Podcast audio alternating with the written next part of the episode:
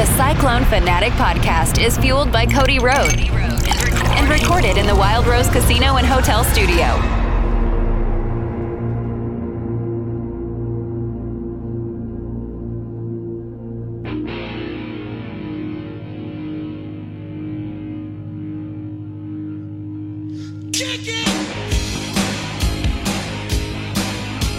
Welcome into kicking ass. Sorry, kicking it. I just I couldn't I couldn't help myself after uh, the last week's events.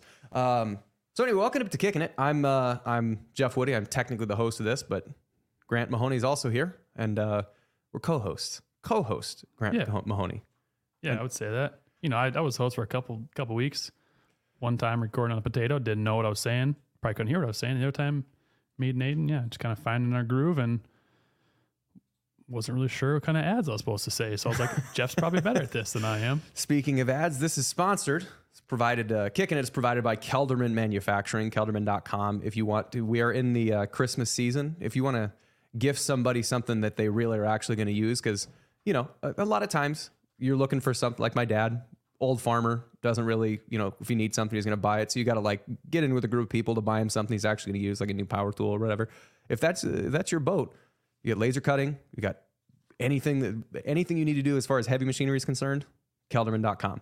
Um, we are here in the Wild Rose Casino and Resort Studios. Aiden White is uh, behind the board. We're going to hear at least a little bit from Aiden throughout the day because you guys have actually been to games this year. I haven't.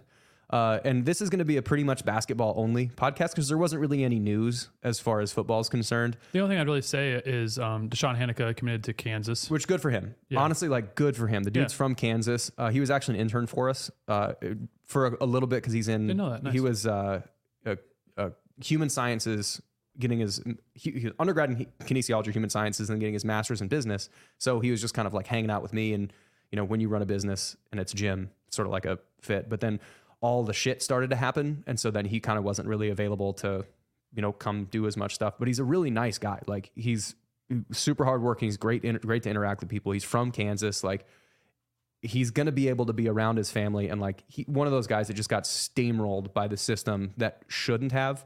Uh, so you know, should you bet when you're a college athlete? No, but that's he was one of the guys that wasn't really betting on anything Iowa State related, especially not his own team.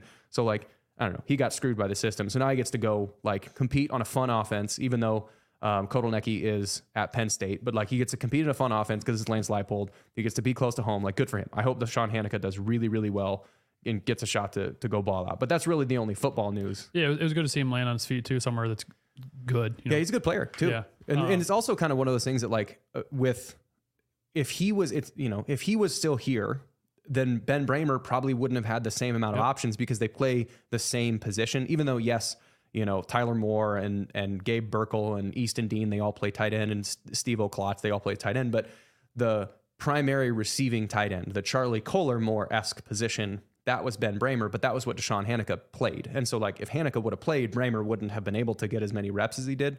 So, Iowa State gets Ben Brahmer. Kansas has DeShawn Hanika.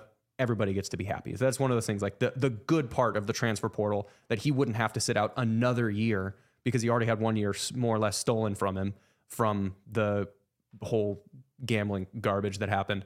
So, like, good for him. Everybody ends up happy. Everybody ends up landing on their feet. The, the only thing I would say too in uh, football news, and I'm not trying to make any speculations, but I do know that Cartevious is Norton. Cartevious Norton's high school quarterback is a quarterback for Boston College, and I saw that um, Cartevious had an offer from Boston College, so it might be something to watch out for. Yeah, good for him. Yeah. Yeah, it's one. This is, I mean, while before we start getting to basketball talk, transfer portal. I feel like ninety five percent of the time, the transfer portal having no restrictions on it is a good thing. Like the no missing a year, because most of the situations are going to be like that, where like not necessarily DeShawn Hanika's is is way different relative to the you know most situations, but like it's Cartevious Norton. Like he's staring down the barrel of going from being the primary back to probably because of uh, as good as Abu Sama is gon- is is and is going to be, and with Carson Hansen getting better, and they have another guy who's going to be in the Army All American game who's going to be a freshman, like you're staring down the barrel of a lot more competition. So even if you're at your best, you're going to get 12 carries a game. Well, I'm, I play running back. Like I, I want to go to a place where I can get 18, 20, 25 carries a game. And if that's the case, you wouldn't even at your best do that at Iowa State because of the backfield situation. So go somewhere where you can do that, where you you only get five years maximum, unless you get a COVID year. You only get five years to actually play. One of them is going to be a red shirt. You only get four in your whole life. If you had to sit out a year, then you're going to go and not be able to maximize what your college experience is going to be with being a college athlete. With the again, you only get four years, and most people can't aren't going to play in the NFL. And it's not like in basketball, you know, you can go play overseas, you can play in the G League. It's like NFL or bust. Like maybe you can play for in the USFL for you know like thirty bucks a game or whatever it is. It's it's not really worth it outside of playing in the league, and most people aren't going to do that. So it feels like like those situations in the transfer portal are great. It lets guys go to places where they can actually play. The you know the five percent of it is that it's like the crazy The Dillon Gabriel. The Dillon Gabriel's like You're not going to play in the NFL. You want to go get a bag before. right, and I mean good for him. And like the uh, you can't be mad at him for doing that. I do the same thing. if he's smart about it, though, I mean, if say he is getting two million, I don't know what it is, but that's that's rumored that you know that's what Matt Rhule said that quarterbacks, the elite quarterbacks, are costing two million, two point five million, which is insane. Say he does get two million, if he's smart with that money, he can retire at an, at an early age and he can set himself up financially. yeah, for, good for him. Yeah, Good for him. And there's a good chance that he is not going to play in the NFL. If he does, he's probably going to bounce around, you know, from training camp to training camp. He's probably not going to be, you know, a, a Brock Purdy out there. Right. But and at that point, you know, good for him. It, it's a weird market, and it feels like that's that's where most of the news is. But like, I'll kind of equate it to the the interactions with referees, which you know, football. And we said we're not going to talk about football. Um, I will have one, there is one football thing that I, I just realized we were talking about. Kansas City Chiefs. Uh, they're becoming one of the least likable teams in the NFL to me. Like, so I don't have a fan. I, I don't have a fandom. Like I, I've talked about this in the podcast before.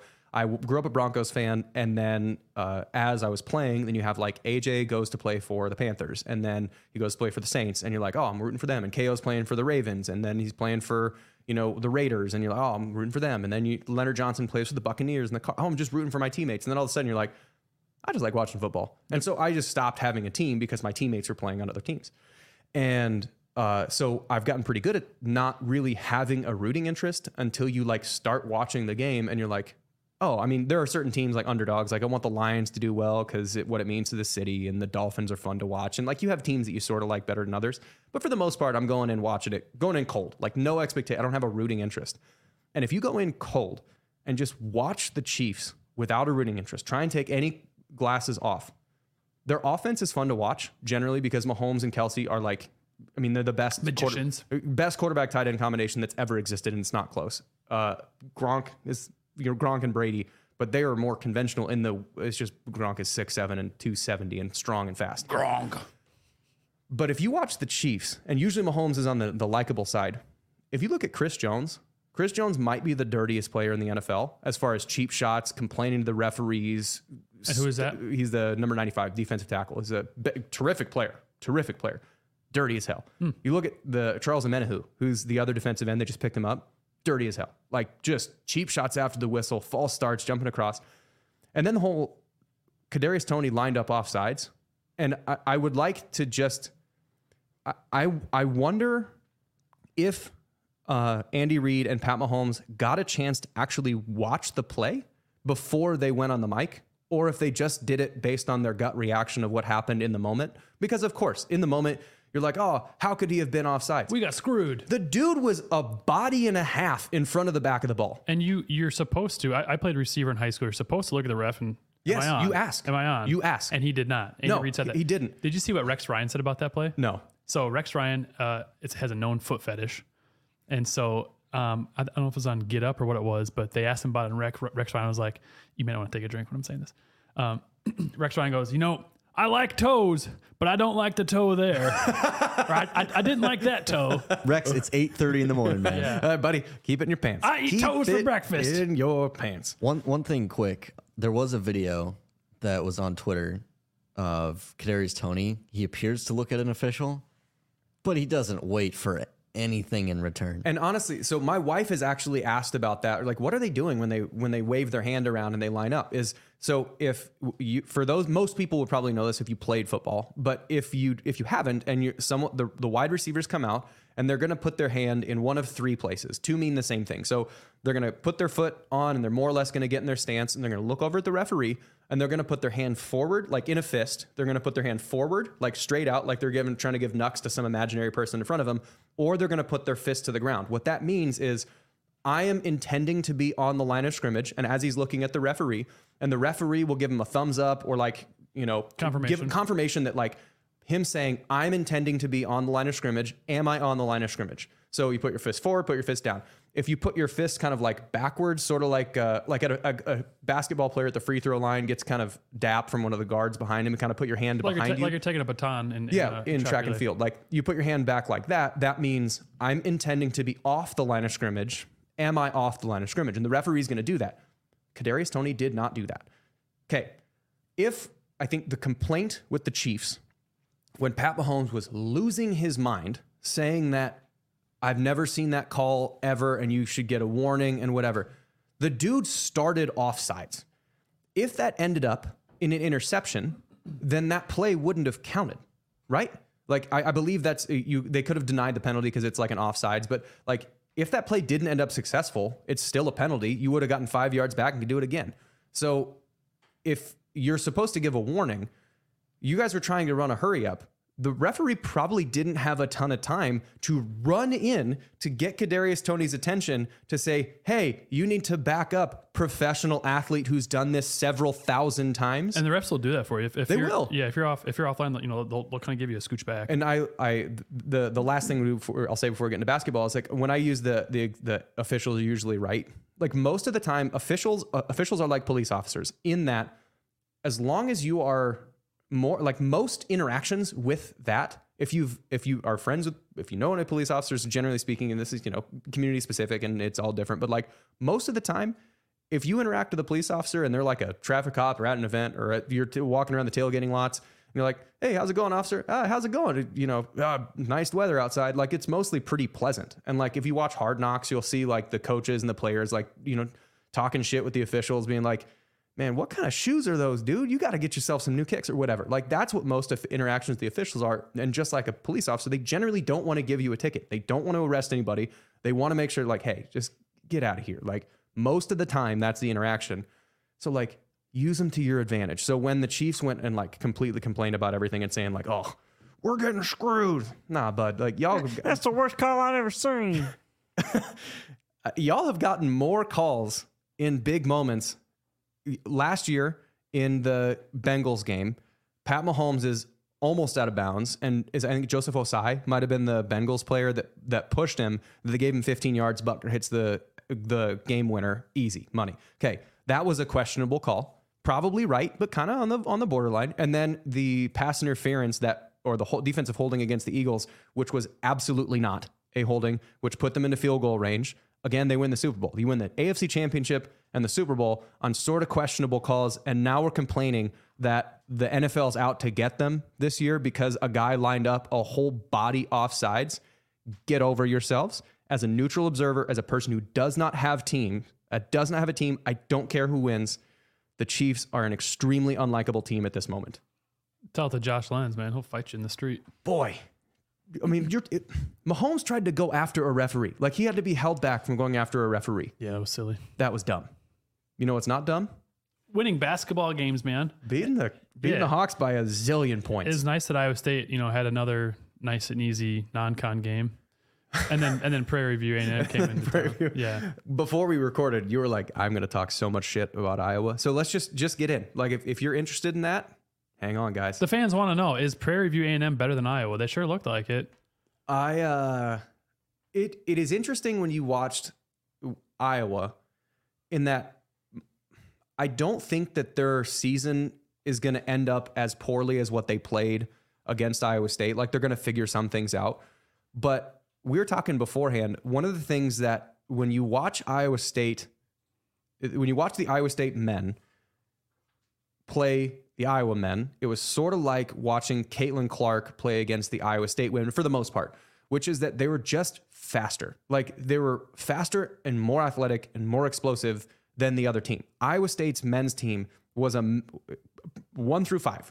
They were tougher, faster, stronger than Iowa's one through five. Whoever you're putting up putting them up against, like the Iowa may have a better ba- true basketball player, like a, a hooper at that position, Robert Jones and Trey King don't give a shit about being a great hooper.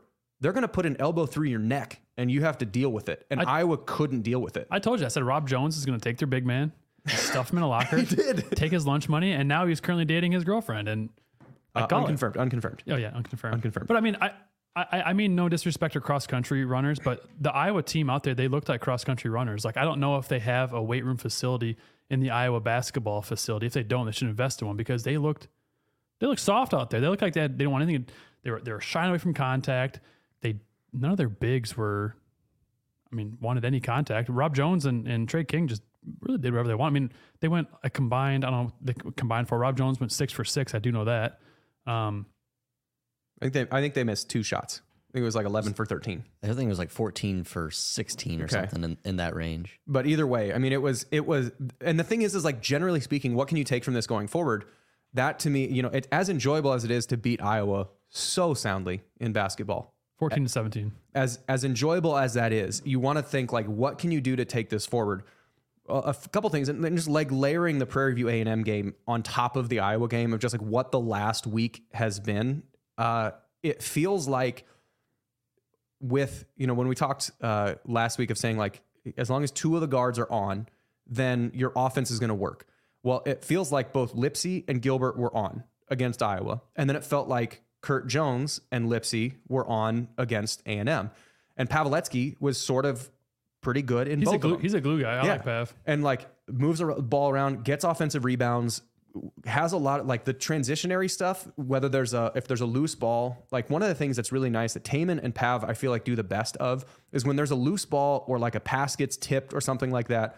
They're not just looking to like dive on the ball and then sit on it and just oh let's dribble it out. Is they recognize even as they're going for that loose ball, where does this ball need to go for the best outcome on this play? Like if it's an offensive loose ball in the offensive end, let me get on it and then kick it out to Trey King, who's out, you know, out wide, and then we're going to swing that back to Tamin, and now we're reset.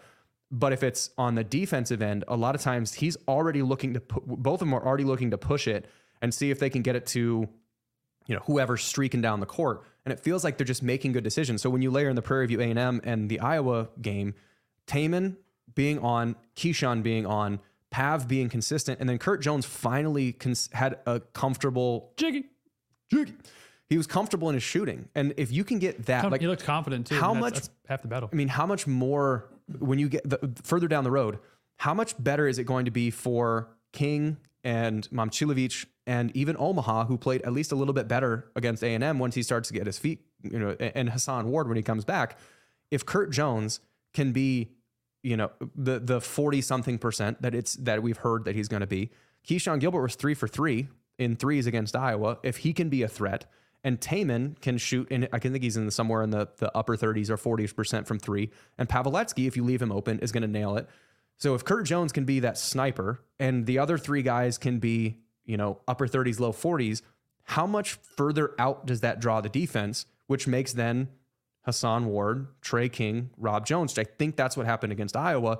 Is that because of how good the guards had been, you couldn't help off of the guards, which then meant the overmatched center like the post players for Iowa had to man to man, like had to str- try and hold up against grown dudes, and they couldn't. And then if you're trying to sag off, then it kicks back out to Gilbert and Jones and Lipsey and Pav, and they're going to shoot it.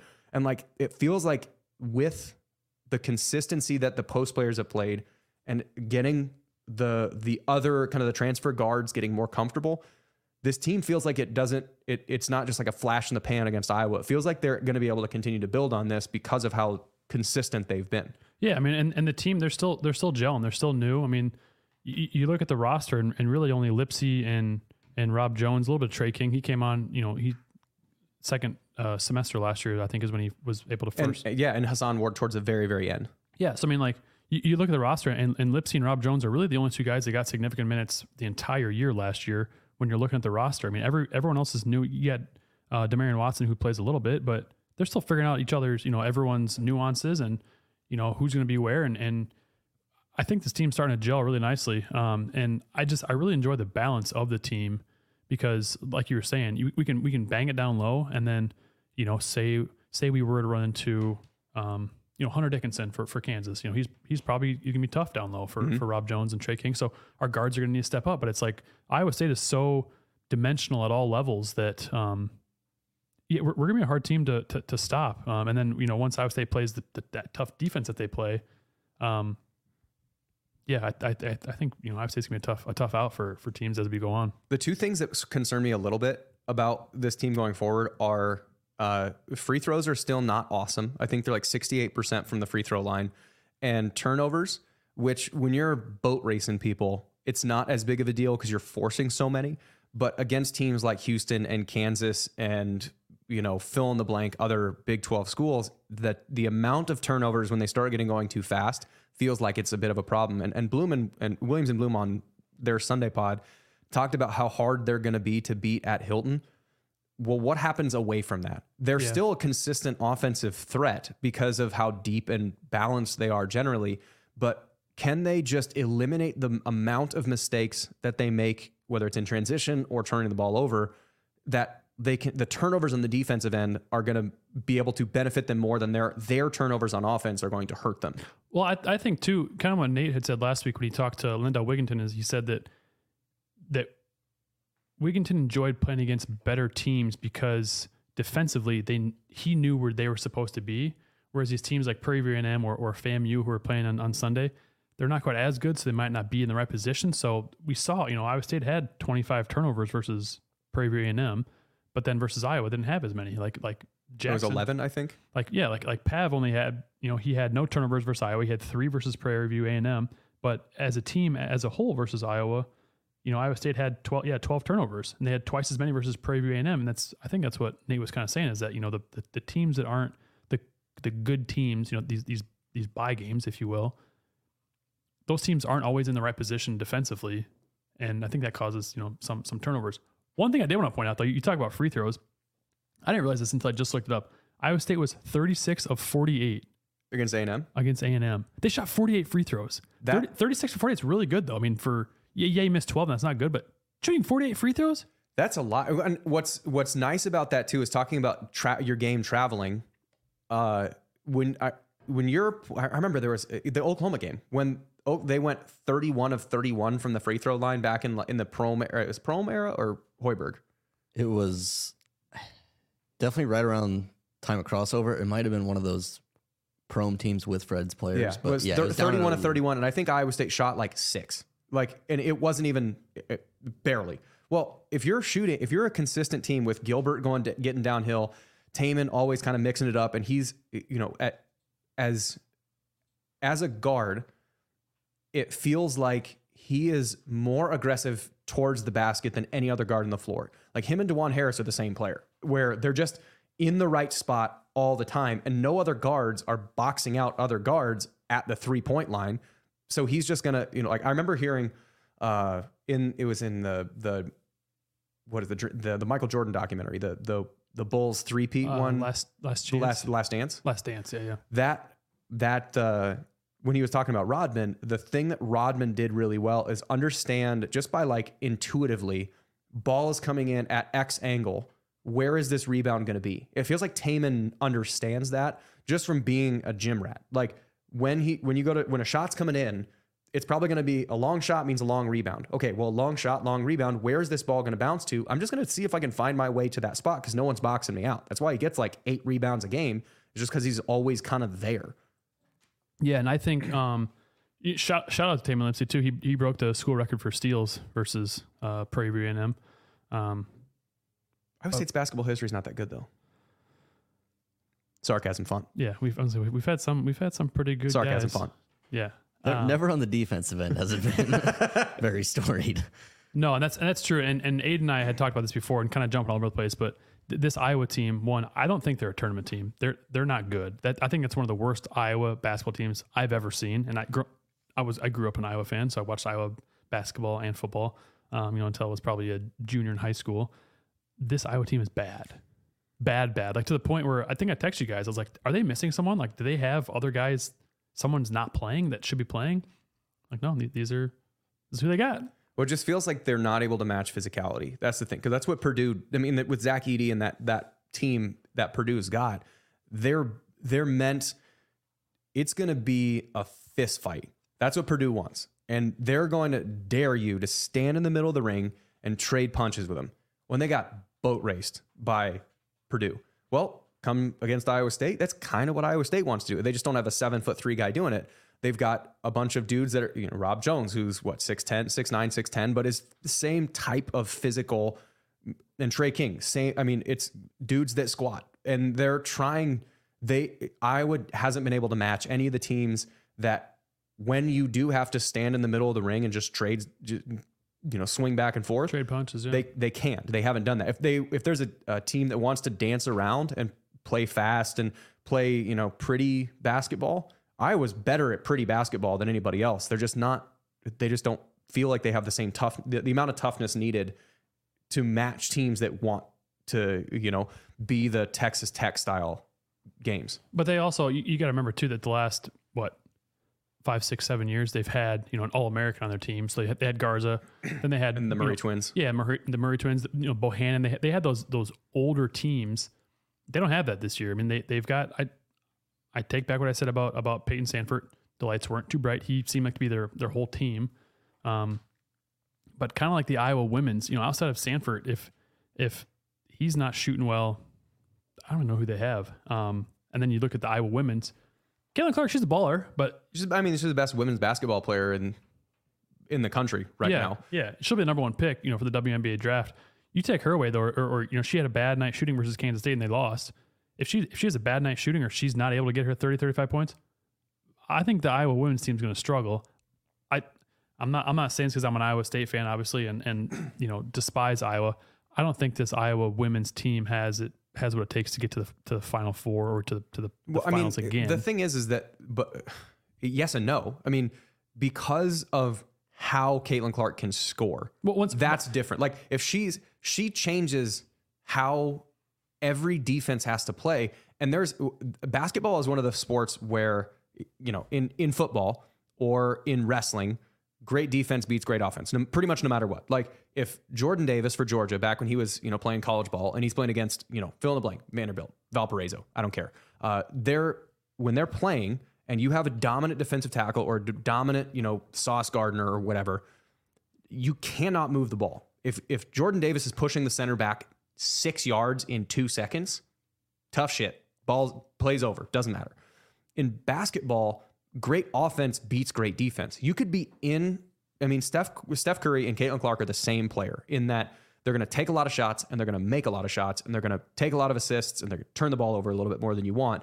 But because that at any moment, if you play over a screen, or excuse me, if you play under a screen, half a count too much, or if you're one step off, she can just pull it up, nail it from anywhere. So, like, yes, I think generally speaking, on average, there's going to be a team at some point in the tournament that's going to find a way to hold her under, you know, 28.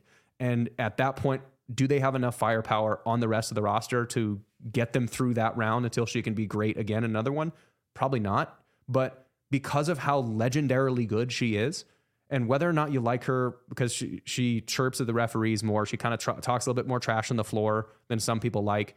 I don't mind it, generally speaking, if you can back it up. Uh, but when, but she's so dominant and so explosive from anywhere that that's the difference. I mean, that's what beat Iowa State. That- that- she pretty much single handedly beat Iowa State. She did, and and I guess what I was going to kind of say in regards to that too is that Fennelly is a really good coach, and the Iowa State women's team is a very young team, and so I think what's going to happen with the Iowa State or the Iowa uh, women's team once they get into the tournament, once they get deeper into the tournament, they're going to run to more athletic teams, more seasoned teams, and better coaches, and they're going to realize the coaches are going to realize if if they can figure out a way to to to minimize Caitlin Clark's output and force someone else on the Iowa roster to beat them, there is nobody else. I, I mean, yeah, I, I I agree. There, there's Which, which, which is easier said than done. Yeah, easier said than done. Again, it's Steph Curry's been really good in the NBA for a long time, and I don't think anyone on the scouting report would be like, "Hey, let's uh, let's back off of this number thirty, see what happens." Well, it's tough too when, when you literally have to pick her up at half court. Because she's a and she's the point guard, so it's not like uh, like Klay, like uh, Klay Thompson using a Warriors again. Like Klay Thompson is has maybe the prettiest three point shot just the best mechanics. Like it's a gorgeous looking shot. He might have the best shot, but he's an off guard. So you could deny, deny, deny, deny, deny, deny, deny. Then we gets the ball and you're in his jockstrap the entire time. Make him get rid of the ball or make him put it on the floor and drive him off the three point line. Steph Curry's bring, and Caitlin Clark, they're bringing the ball up the court. Like, where are you going to pick them up? You know, at half court. Well, they're still quick enough and athletic enough to drive by you. So you have you can't play so tight. So, but it's it's one of those things that when you have a dominant point guard that can shoot like they do, that's what makes it as impossibly difficult to guard, and that's why it's so frustrating when you're playing against them. That you know that's the point. The shots you made for that thirty thousand or th- not thirty thousand, that three thousandth point like that was someone else was dribbling the ball up the court from what I don't know where the, the what the terminology for where the, that court is, but like, on the wing. on the wing, and it was just a drop off. Like uh, uh, it was a drop off, underhand, whoop, underhand drop off, and take it, launch it. and it's two feet. Like that's all the space that she needed to just crank it up. But I will say, like with the the women's game, I was super impressed with Arianna Jackson. Like that, Big to- fan of hers. That to me, like what stuck out. I mean, all the all the freshmen that are there, like Naidu is tough as nails. Uh, but as far as like skill develop, like ceiling skill development, it feels like she is sort of like um, like Jazz from last year. Like everything, she's going to be in the right spot all the time. She's going to be way more. Uh, her intensity is going to be higher than anybody else on the floor, but she's not going to give you a 23 point game. Versus the rest of these freshmen feel like they have really high ceilings, but they also have really low floors. And but it feels like Arianna Jackson, and she's Kendall Jackson's little sister. So Kendall Jackson was a linebacker for Iowa State for a while. He and his twin brother played at Roosevelt when I was coaching there, and she, I mean, just absolutely great family. Their dad Hezekiah was a football player back in the '90s, like great family. And but uh, independent of that, when you talk about like Caitlin Clark and her like suddenness, like she is athletic enough. It, when Arianna Jackson was on the floor, she sometimes got out of position, but that was more like not knowing where to be specifically against a team, a person like Caitlin Clark. But if you were to take Caitlin Clark now and give Arianna Jackson a year of experience and have her have Arianna next year play Caitlin this year, I think that is a matchup that, you know, Caitlin's still going to get hers, but that's the type of player that Arianna Jackson can play into is that she's going to be that, you know, Gabe Kalscheur esque defensive stopper from a guard position because she is, you know, tenacious, athletic, going to be in the right position. I think she's going to have a little more offense than Kalsher did, but too, like she to me, her and Audi Crooks were the ones, and Audie Brown were the ones that those three for real, or for, for me, stuck out the most of like, oh shit, this, there's some ceiling here. Yeah, Addy Brown's a dog. I mean, she I think she was a, an All American, uh, McDonald's All American coming into Iowa State. And you can tell why. Like she's tough, man. Yeah, you, you can tell. You can tell when when you know in, in the female game. I was at the game uh, last night when Iowa State women played North Dakota State. Uh, shout out to Amy and Murray, my neighbors who gave us tickets. Appreciate that. And it was good to see good to see him in person. Um, for me, uh, Arianna Jackson reminds me of Tamin Lipsey on the men's team. Yeah, yeah, yeah. Yeah. Just makes winning plays. Yeah, and you know, really good defender, just just tough, hard nosed. And she's just a baby right now. She is, and that's that's what's super promising. I think that's what you know a lot of the women took away from the Iowa game was that yeah they lose and you don't want to talk about moral victories, but they're a young team and they're missing their missing their All Big Twelve point guard. Yeah. Um, you know who I, I hope she's you know hope she's doing okay and I hope we you know if, if the circumstances are right she comes back. Um, but if not, you know she's doing you know what's best for her. But I think this young team, we're going to see them grow as the year goes on. Kind of like the football team. You know, Yeah. the, the football team's super young. Early on, we had our headaches and, oh, you know, oh, these, you know, Ohio, that sucks. Oh, but as they got older, they matured and they, you know, thrown into the fire. You're either going to sink or swim. And, and our football team is swimming. And I think our women's team will swim as well, too. Are they going to be a, a, a tournament team, a Sweet 16? I don't know. I think, I think they'll be a tournament team, but Yeah, I don't know I- how I- much. I, don't know how much they're going to advance. It feels like that's a matchup thing because they play. They've got bigs and they've got skill, but do they have? You know, if they play a really guard dominant team, I don't think, especially if Emily Ryan isn't, you know, if depending on what her status is, and if Emily Ryan comes back, totally changes the game. But they're not super deep at guard to be able to handle a really guard dominant team if they if that's who they match up with. But if they have to match up with a team, I don't like it reminds me sort of like Texas last year or the year before that when they have just like four six six women that are just on the block gonna I think fist fight with you. We don't think we don't play LSU, but they got they got a couple mean, tall girls in their team. They just have better guards. But like that, just a, a really forward dominant team.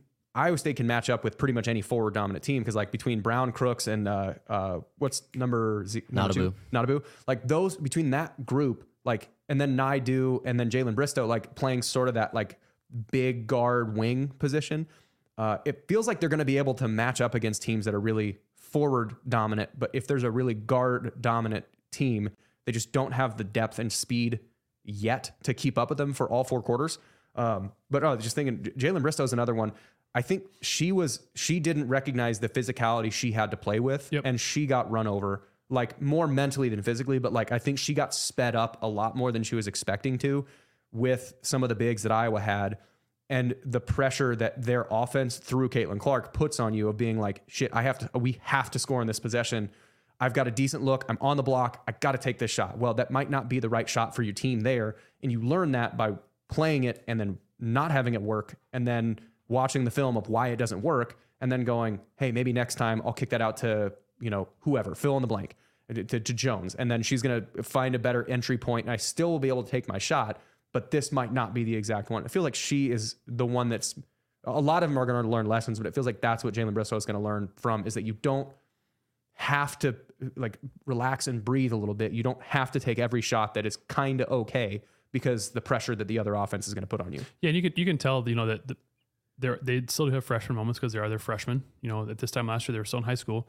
Um, and I think you made a good point of you know Bristow things were kind of sped up for. Um, you can you can tell just out there, you know, the physicality is you know she she'll get there. You know, as, she has a year in the weight room as she goes through a, a, a season of the Big Twelve.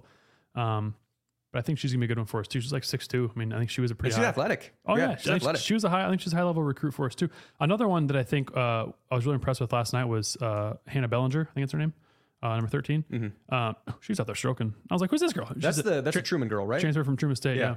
Uh, I think I also feel like we you can't watch the women's game and not look at Audi Crooks and be like, that is future WNBA player. My one knock against her though is when she gets down low, she she'll separate her hands and kind of like a scoop shot, and she you can be four foot nothing and just snag that ball for how low she takes it. yeah, of just keeping it up. Yeah, that's my knock on her. And I'm obviously, you know, I'm, I'm sure they'll get clean up as she goes, but And I think one of the things too is like you you look at her like just phys- baby Shaq. Like she's so much bigger shoulder width and height than everybody She's that she's playing yeah. against. That and in high school she's playing what one A basketball. Yeah. like she's never had to move her feet defensively ever because she's just bigger than everybody. She has wider shoulders. She is like running into a cinder block wall. But uh, now you have other people that are going to move you off. So I think her big thing that she's gonna like gonna develop over time is kind of her defensive footwork and being able to actually move around a little bit more because she's capable of it. It's just a matter a thing that she's never had to do. You know, like it's it is it is the to me it feels like the basketball equivalent of me pass blocking when I got to Iowa State. And I think I've told this story on here before.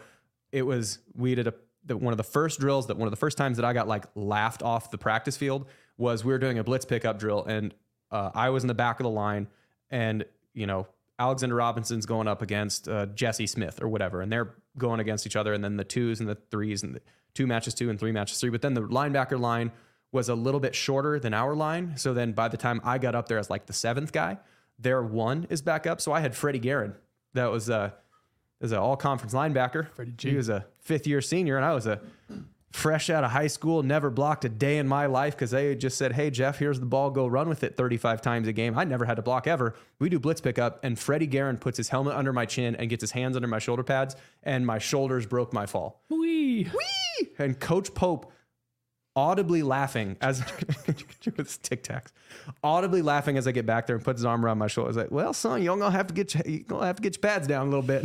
like, yeah, I got it. I got it. Thanks, coach. Yeah, I never But experienced like that. That yeah. Well, uh, you never got trucked by anybody, did you? I was I mean, one, other I was the- one doing the trucking. Yeah, that's true. Other than the K State guy, Get your weight up, bitch. get your weight up, bitch. That's right. but uh, it feels like the basketball equivalent of that is that like defense, moving your feet defensively when you are as dominant in high school as she was. She never had to do it, so now you have to do it, and it feels like that's the thing that she's going to pick up on the more like throughout the rest of the season is how she can use that strength and height and length that she's got to be able to influence shots in a way that Robert Jones does for the men in that he's setting offensively, not defensively, like offensively, he's setting screens to get Tamin easy drives. And defensively, he's holding their post, you know, four or five feet further out than they want to be, which ruins the offense. It feels like Audi's going to Audi Crook's going to be able to do that. Just she doesn't know how to do it yet. Yeah, and I've, I've seen too with uh, you know previous years where, you- where you've got girls who are more powerful like Audi is, who you know they, they almost like block out the defender and, and allow just a lane for you know Arianna Jackson to, to drive to do a layup. So uh, you know she'll, she'll learn you know because Audi is, is has probably been one of the more powerful girls in the court for most of her life that she's played, and, and it's a huge adjustment going from where'd she play Algona I think one A to to Iowa State. Bishop Garrigan. Bishop, Garrigan. Bishop Garrigan. Algona. Algona, yeah. Yep. Um, it- it's a huge adjustment. I mean, as you know, as a football player, it's a huge adjustment to speed wise, and then for basketball, it's a it's a huge adjustment because it's it's going from from from that high school to, to Big Twelve play is a big adjustment. So her endurance will will get better as the season goes on once she kind of gets her footing under her and, and and her positioning is going to get better. And Yeah. and, I, I'm excited to watch this young team go forward. And I, I think they're going to take their lumps and bumps, but it's it's going to help them in the long run. and I last year I didn't get to do a podcast that was anything other than football because no one really cared. But now, thanks, Chris. Really appreciate that. Now I'm around to Now Aiden's around. slave for all these podcasts. Yeah, thanks, buddy. Uh, good luck in finals this week. Thanks. Uh, but one of the things that's nice and like it, this sort of close with this is that just take a moment to that how cool it is in our state, how good the women's basketball is at f- at least three of the four. I think I is probably holding up the rear a little bit, and they're still pretty damn good. But you get Drake, who's probably going to win their conference. Iowa is probably going to win their conference. Iowa State last year won their conference, and well, you know, young this year, and I feel like if it'll finish middle-ish of the pack in the Big Twelve, but it's great women's basketball up and down the floor. And like, if you can't get into watching Iowa State women's game, go watch a Drake game. You're to watch good basketball everywhere. So like, that's I think that's just one cool thing of just there is good women's basketball all the way across the state. I've got two uh, two last things before we wrap it up. Um, one is is a note for our listeners for a future guest, but we, Iowa State plays FAMU on Sunday, Florida A&M. Um, so Iowa plays FAMU in Des Moines on Saturday uh, afternoon. Kind of kind of cool, you know. And then Sunday, Is that at Wells Fargo? Yep. And then the Iowa State or the Iowa women play Cleveland State after them. So kind of cool doing, Oh, a- a double header. Yeah, double header in uh, Des Moines. Um, but Iowa State plays FAMU on Sunday, and FAMU looking at their looking at their schedule, they are playing a bunch of like Power Five schools. They're getting they're getting paid, just paid, paid, paid, paid to get their ass kicked. Yeah. So they're not good. Um, but I say that because FAMU is a team that beat Iowa State in 2019, 70 to 68. Halliburton was on that team, but he was out with like a wrist injury, and that was kind of the uh, The beginning of the end. kind of the beginning of the end of the fire Steve Prohm campaign. So, um, does that come into play at all? You know, Across four, year, four years Oh, later, across this is FAMU because they're the are they the Dragons? They look like they're like the snakes or something.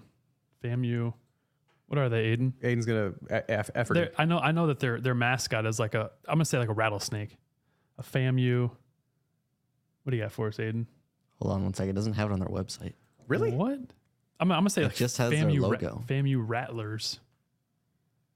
I don't know. It's a great podcast with silence there. Well, Yep. so so one one thing too that I'll, I'll say for our listeners. So thank you to everyone who's still listening. Um, Fran Fraschilla will be joining us on the podcast. Um, yes, a huge, huge guest. Um, he's a little busy right now, so it will take us a couple weeks before we get him on. But after the holiday season uh, in early January, Fran has agreed to to join us for a podcast. So I'm not sure if it'll be in person or virtually, or if we're going to be doing it from Provisions. Yeah, I know I know he loves Provisions, or if we're going to go to his hotel and do it in the lobby. I don't know, but Fran Fraschilla has agreed to join the podcast, so that'd be fun.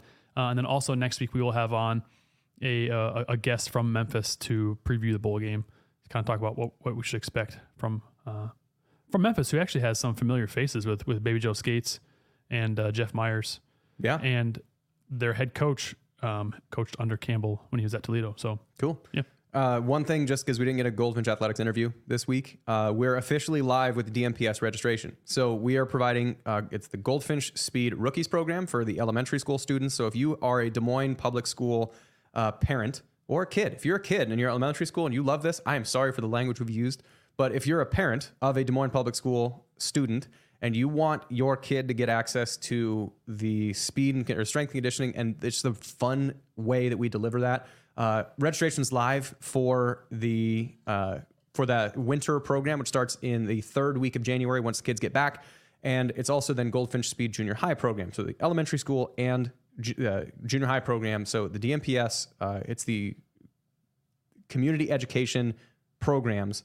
We are live with one of those. The link for that I'll give to Aiden to put in the show notes if you are a DMPS parent of those kids. So uh, that's all I got, but we're officially live for the winter. So I'm really excited to actually work with those kids uh, at Central Campus. The Wednesday, it, it, the junior high, or elementary school is Wednesday nights at 3:45. The junior high is Wednesday nights right after that at Central Campus, and then on Thursday nights at I believe 4:30 or 4:45. One of those two nights. But anyway, being able to work with Des Moines Public School kids, that to me is one of my favorite things that we'd be able to get to do. So if you want to sign up for that, if you're a Des Moines Public School parent, uh, look for that in uh, the show notes.